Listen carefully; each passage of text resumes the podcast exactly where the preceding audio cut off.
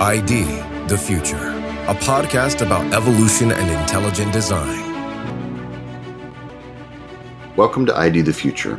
I'm Eric Anderson, and today we're listening to the second half of my conversation with Dr. Bijan Nemati, President and Chief Scientist at TELUS One Scientific and former scientist and origins researcher at Lockheed and the Jet Propulsion Laboratory. He worked on the Space Interferometer mission and has expertise in astrophysics and the early origins of the universe. We now rejoin the conversation with Dr. Nemati sharing how he became involved with one of the most well known intelligent design documentaries, The Privileged Planet. Now let's go back to what's this uh, mid to late 90s. You're in California, you're working, well, JPL, you're at JPL now, right? Yeah, uh, in the mid 90s, I was, uh, no, at that point, I think I was still at. Are you still at Lockheed? Lockheed. Well, I guess in '97 was the first time I set foot at JPL. Okay. Okay. And uh, as a Lockheed person, and then at that point, you know, I was working for Lockheed, so I was trying to help Lockheed get the contract to build the interferometer for JPL. Right. And we succeeded. And, we and is this around the same time that you get involved with? I'm trying to remember when when you got involved with uh, Privileged Planet was later. So yeah, 2003. Yeah. Yeah. So okay. yeah, I um right. So so 97 you know first time i'm getting involved you know with the origins program by 99 i'm kind of enmeshed in uh, in a test bed a technology test bed demonstrator for the space interferometry mission at Jet Propulsion Lab as a Lockheed person and enjoying myself. But by 2001, I had decided, you know, I think I'm just going to become a JPL person. And so I thanked my friends at Lockheed who had made this possible, but uh, but left and, and, joined JPL. And I enjoyed, you know, uh, 16 very happy years at JPL mm-hmm. uh, till till I uh, decided to move to Alabama and was a professor here for five years until I just started this company this year. But, yeah. Uh, okay. So, because yeah. I remember, if I'm remembering right, you were at JPL when the Privileged Planet uh, yeah. came out, right? Yeah. I think you were listed as JPL. Okay. So, tell us how you got involved with that project with Jay and with Guillermo and. Yeah. So, there's a funny story to this, which is that uh, just a year or two before it, Discovery Institute put out a, a uh, documentary called Icons of Evolution based on Jonathan Wells' book which is a wonderful book. Uh, in that uh, documentary, there's a point where the narrator says something like, as a matter of fact, many scientists uh, are, are skeptical of the Darwinian picture. And as it does that, the, the documentary basically is flashing the image of a, a one page ad the, in the New York Times that was all of us who had signed our names. Mm-hmm. Dissent from Darwin list. Dissent yeah. from Darwin. Yeah. So so all these names are floating by rapidly in front of the camera as this you know in this graphic in the in the documentary and it finally just settles on some random one last name and it's my name and so it's Bijan Nemati, you know Jet Propulsion Lab so somebody at JPL by the name of David Coppedge, mm, yeah. who was involved in Unlocking the Mystery of Life, which is a spectacular documentary yeah. that had just come out, which was so exciting. Uh, he sees this name and sends me an email saying, "Hey, uh, you want to have lunch?" And so we discussed. You know, he discussed. You know, what are your views? You know, I saw your name on that thing. And he said, well, you know, in the future, we may be doing another documentary like okay. unlocking, which I thought, you know, I was honored to be asked that because yeah.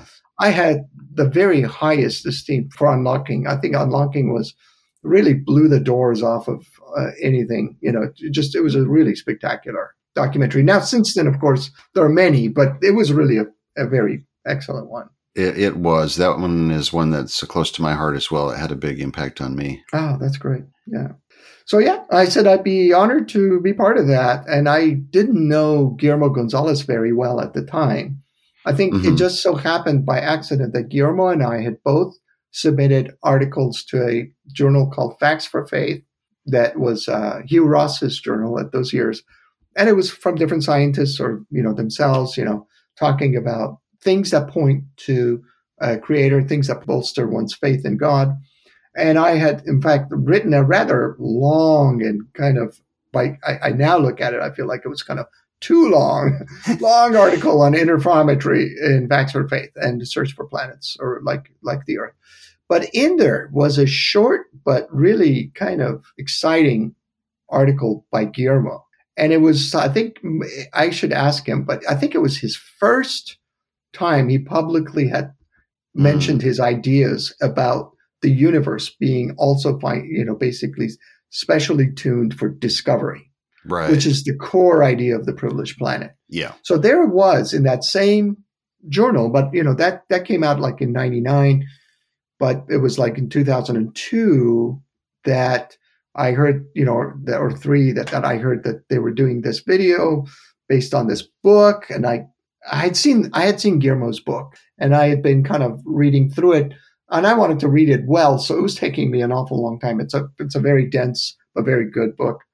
So anyway, we sort of met in the course of that documentary, and it became a friendship. And in fact, Guillermo now is my colleague at my company, so we oh. both work at TELUS One, and uh, we have lots of fun because we found we have so many things in common. We both went to the University of Washington you know, we both are from other countries originally.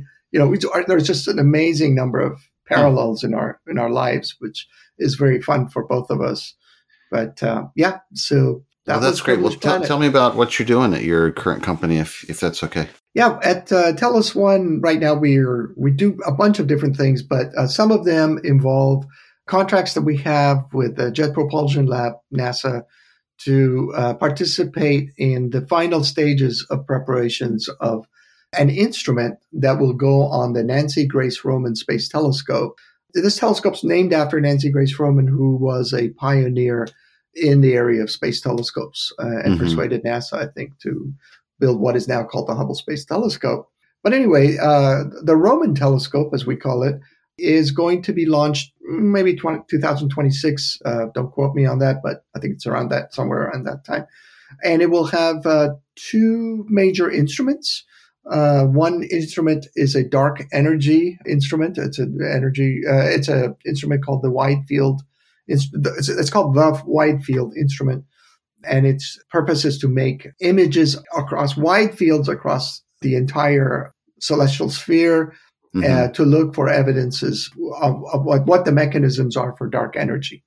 But the instrument I'm working on is called the coronagraph instrument. And this is a very special device that essentially can, you can point a telescope at a star, and when it's working correctly, it will block out the star, but not block out the planets around it it might seem simple because if if you saw like for example if you were looking at jupiter you know in your telescope if you saw the moons near jupiter you could just imagine you could just put a dime in front of you know mm. the you know in front of jupiter or something that's very easy but when we're talking about these stars we don't actually see their true size uh, by yeah. you know in, in an angular sense we see the diffraction of mm. the star. And that diffracted image of the star is so broad that it's swallowed up the planets uh, by a factor of, you know, of millions.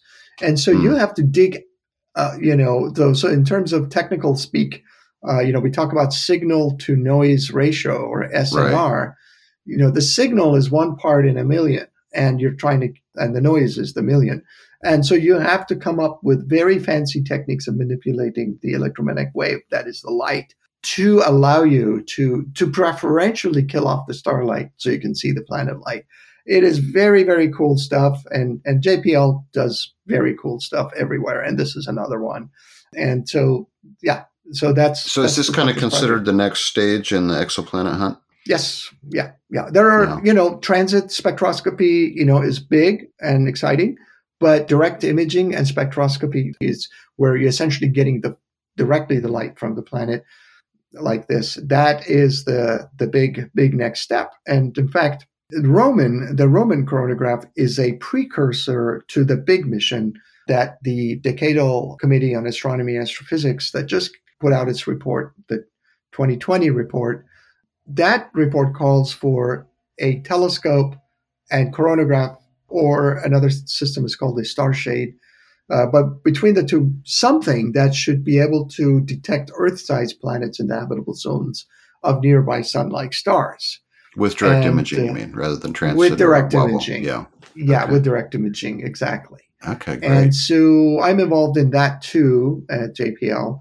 The, exoplanet imaging and spectroscopy has sort of become my life uh, for the past oh five six years, and just amazing people I get to work with, and uh, it's really exciting stuff uh, at this point. Well, so so this is interesting because you know I'm gonna I'm gonna kind of take a side road here for a minute, but I want to bring this back to the privileged planet because, of course, part of the argument, as you mentioned, the critical planet, uh, the privileged planet, the critical core argument was the correlation between habitability and discoverability. But there's also sort of the general list of conditions, if you will, the fine tuning of our planet for habitability.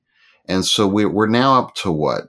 Almost 6,000, more than 6,000 exoplanets that have been found. Mhm. And as we kind of look at that, again, it's a small sample size to be sure, but it's more than it was back then. I think 96 was what the first first exoplanet. So, Right. you know, we've gone from nothing up to uh, 6,000 or more in 20, 20 some years, 25 years. So as you kind of look back and, and from your perspective, Bijan, and kind of look at that and say, okay, we've now got a sample size that's in the thousands at least. Is there anything that we can start uh, tentatively saying about Earth's position and, and Earth's uniqueness, or what, what are your thoughts on that? Well, you know, back in 95 and 96, when the first discovery was made, uh, the first reaction was that, well, planets are going to be ubiquitous and uh, we're going to find that we're very common. And now, as we look at the characteristics of the planets that we see, and in fact, the characteristics of the stars that they, they, that they orbit, Mhm. uh, we see that very, very few, very few come anywhere near the characteristics that we have and need to have for life. A lot of the uh, planetary systems that are discovered are much closer to their host star than uh, Mercury. Yeah. And Mercury is a hot planet. So you get lock. Either you have these eccentric orbits, you know, you'll Mhm. have like a gas giant with a highly eccentric orbit, which is wreaking havoc. And that gas giant will eventually migrate in into a tight circular orbit. But by the time it's done that, uh, over the course of the uh, you know millions or billions of years that it takes to do that, it has knocked out nearly everything from its Mm. path. So by the time you see these hot Jupiters, you don't see anything else around that planetary system.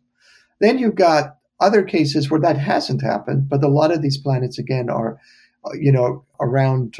Well, the most ubiquitous stars are the M dwarfs for one thing, Right. and these are cool stars, which means that their habitable zone, if you could call it that, where liquid water could exist at some place on the planet, is actually they're so close in that you get this tidal locking effect. The planet's uh, spin gets synchronized with its orbital uh, frequency, and so that one side of the planet is always uh, being observed. It looks at the the hot, you know, star. baked, yeah. All that moisture evaporates, and then um, essentially settles. It's on the other side, it's which is a cold trap, and so it's a very inhospitable. And also those dwarfs, they they're you know they have other aspects that just makes them uh, not good hosts.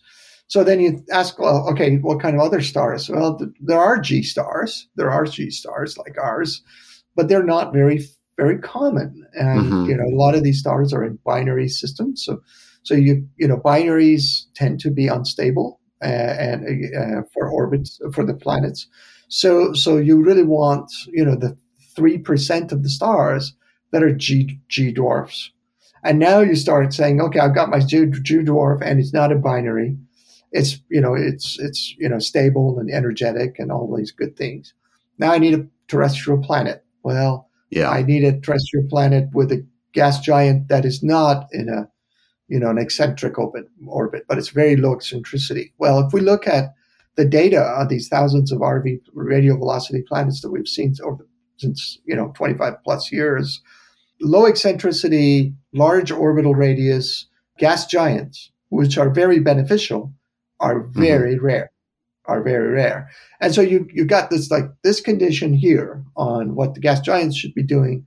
Then you got the condition of what the planets should, have. You know, terrestrial planet should have an oxygen nitrogen atmosphere. uh, It should have a, a magnetic field, and therefore it has to have uh, sort of a large amount of radio, uh, heavy radio, uh, radioisotopes that can essentially give it that dynamo effect that creates the magnetic field. It should have tectonic activity.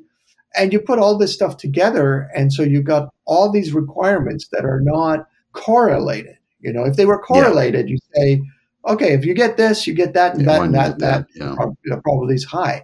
But if they all have to be independently true, and a lot of these things are independent, then uh, the requirements space, you know, the, the, the, the, the allowable space becomes very tiny. And in fact, then, you know, we basically have not seen an Earth twin yet, you know. Yeah. And would we ever? I would say the search goes on and, and, and we, the, our few thousand becomes hundreds of thousands or millions. Eventually we'll see an terrestrial Earth sized planet in the habitable zone of mm-hmm. a sun-like star.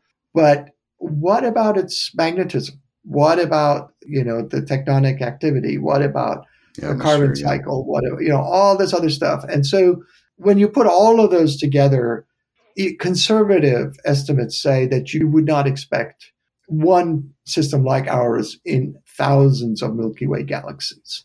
So, you know, it's far from the picture we had in 95. Yeah, it's interesting because when the planet search really started picking up, the exoplanet search, and I, I, used to, I'm kind of a nerd, so I used to actually get on the website every day and follow, you know, what's the number yeah. today? You know, how many have been identified? How many are candidates?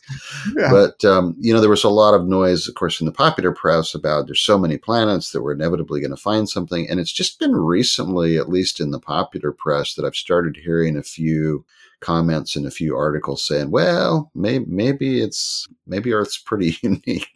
maybe it's going to be a little bit harder to find. Now, we're not saying that there's no other planet like Earth in the in the universe, right? But, yeah. but I think you have to kind of be a little bit sanguine about the the probabilities. And I, I think your point about the independence of these conditions is a really critical one. Mm-hmm. Yeah. If you didn't have that it would be a very easy. It kind of goes to, uh, you know, we see this independence requirement, its its importance, a lot of places in ID.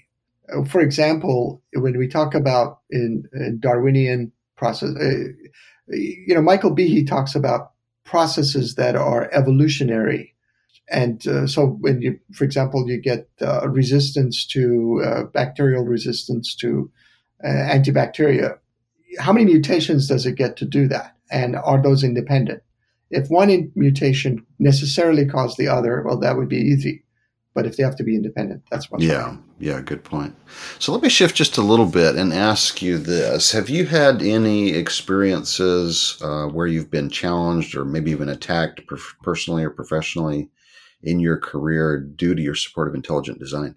Uh, no, I you know I was more on the engineering side of things. Uh, mm-hmm. I was sort of the straddling the science and engineering line, and I still do in my work that I did, uh, you know, with NASA and JPL, and really enjoyed working with my colleagues. I we I knew that they had different perspective, but we really all worked together to try to make this technical thing happen.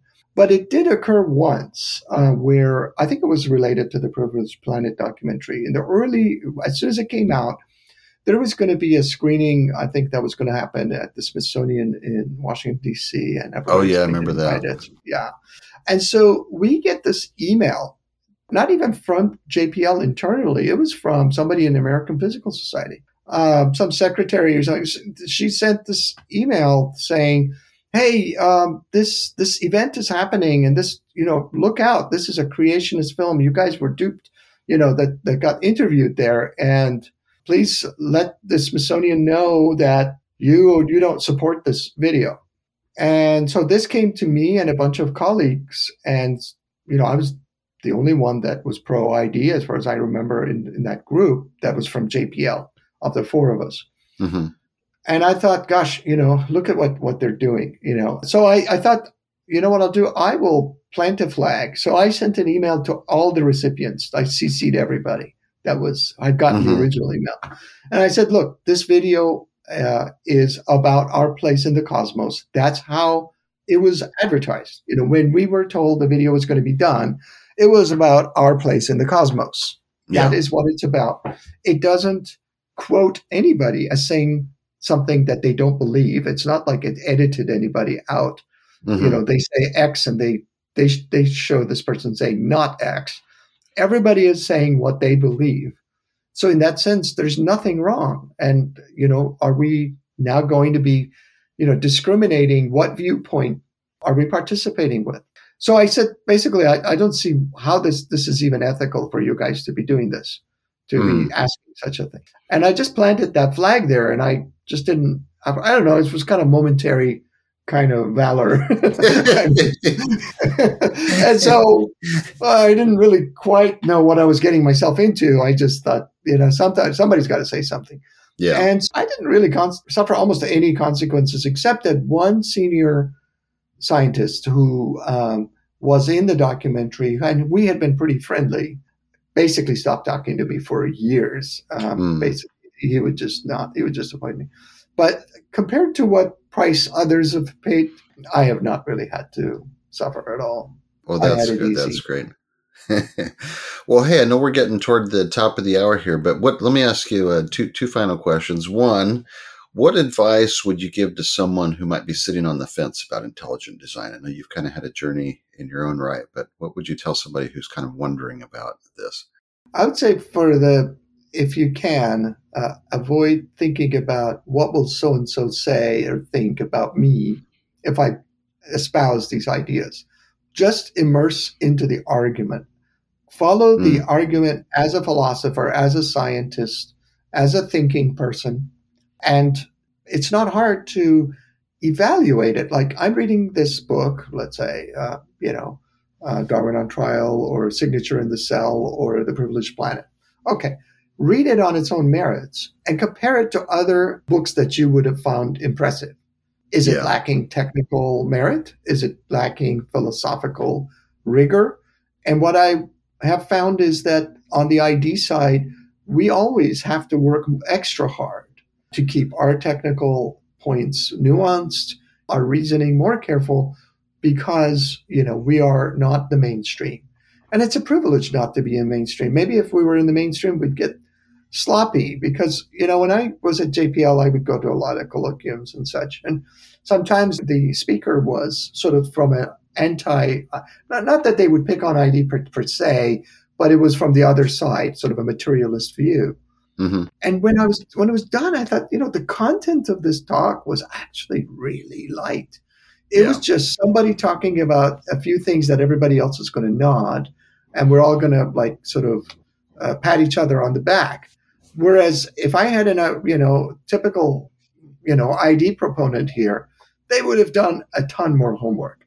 The talk would be much more dense with very interesting stuff. I guess I would say that I, I would challenge anyone who's on the fence look at the arguments, look at them not from with a fear of what so and so might think, but just look at the argument yourself and compare it with the counter argument.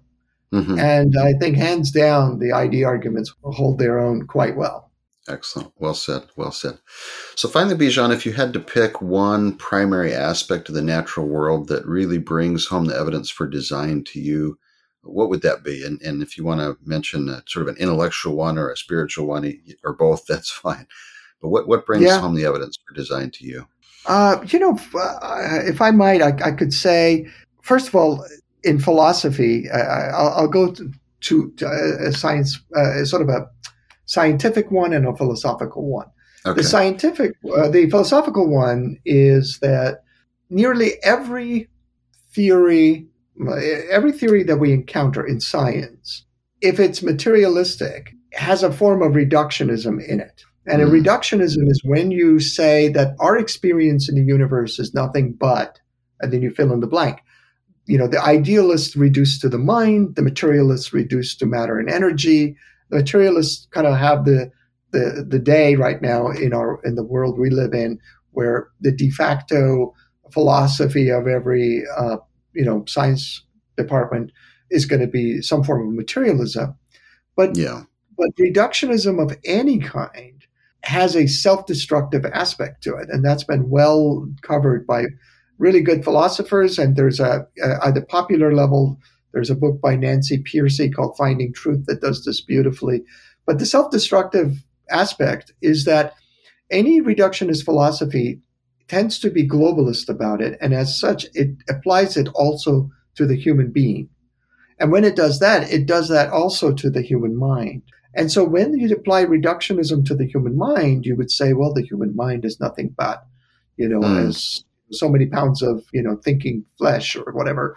And it's just, you know, synapses that are firing electrically and it's all product of evolution or whatever. But then the moment you do that, what happens is then you, you take away from the mind uh, the recognition that the mind can access truth that is not dictated by whatever reductionist forces you have posited.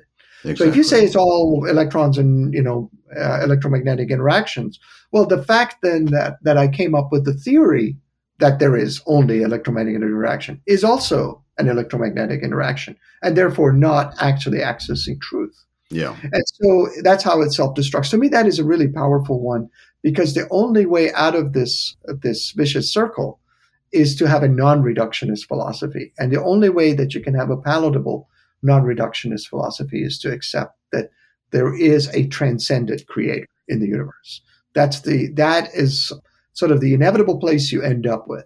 When you try to do with, away with the creator, it's very difficult to sell a multi-aspectual universe. So you then reduce it to one aspect, but when you do that, you undercut the theory itself because it self-destructs when it comes to the human mind. Mm-hmm. That's is a very powerful thing. And the second one I would say is just uh, you know in the scientific fields, if we look at biology, thanks to actually a lot of our friends at Discovery uh, and and in the ID movement, you know we have a lot better appreciation of what really makes a biological being. You know what is the most fundamental thing that characterizes a biological being is in fact organization the late uh, Robert Rosen describes this formally in a book called Life Itself, uh, where he says basically that organization is what you have when you have a system composed of components. And the components have function. And the function of a component is known from seeing what the behavior of the system is when you take that component out compared to when the component was in. Mm-hmm. So you, you know, somebody who's never seen a car engine uh, opens the hood of a car the first time and sees a distributor cap there, and back when they had those, and says, "I wonder what this does." And they pull it out, and the engine run stops running. Or they seize the sparks, but you know the engine quickly goes, "Ah, so it needs this, it needs yeah. this, and that's the function of this thing." So the idea that organization characterizes most deeply what biology is, the fact that it's a design system, is sort of a it's a very difficult to thing to overcome uh, if you wanted to say there is no design. Because the only place we see this kind of design is the minds of engineers. Mm. but as michael denton says what we see in biology is what we just like what's in the minds of the engineers but it's not. It's what denton calls transcendent design. It is a we see that it looks designed but it looks designed beyond anything we could have designed that we can't even you know get to the depths of this level of design. So yeah, so biology is really, um, and of course there is physics with the fine tuning and astronomy, and we, we covered some of that with the with the exoplanets. So there's a lot everywhere you look. Really, it's pretty amazing. Excellent. Well, Bijan, thank you so much for being with us today to both share your story and to help us understand a little bit more about why sharing this evidence for design matters and pressing forward with intelligent design and following the evidence where it leads. It's my pleasure, Eric. Thank you. Thank you for joining us for this episode of ID the Future. To hear more inspirational stories from those involved in putting forward the remarkable evidence for design in nature, join us again here at ID the Future or on our sister YouTube channel, Discovery Science. And as always, consider sharing a link with a friend. For ID the Future, I'm Eric Anderson. Thanks for listening. Visit us at idthefuture.com and intelligentdesign.org this program is copyright Discovery Institute and recorded by its Center for Science and Culture.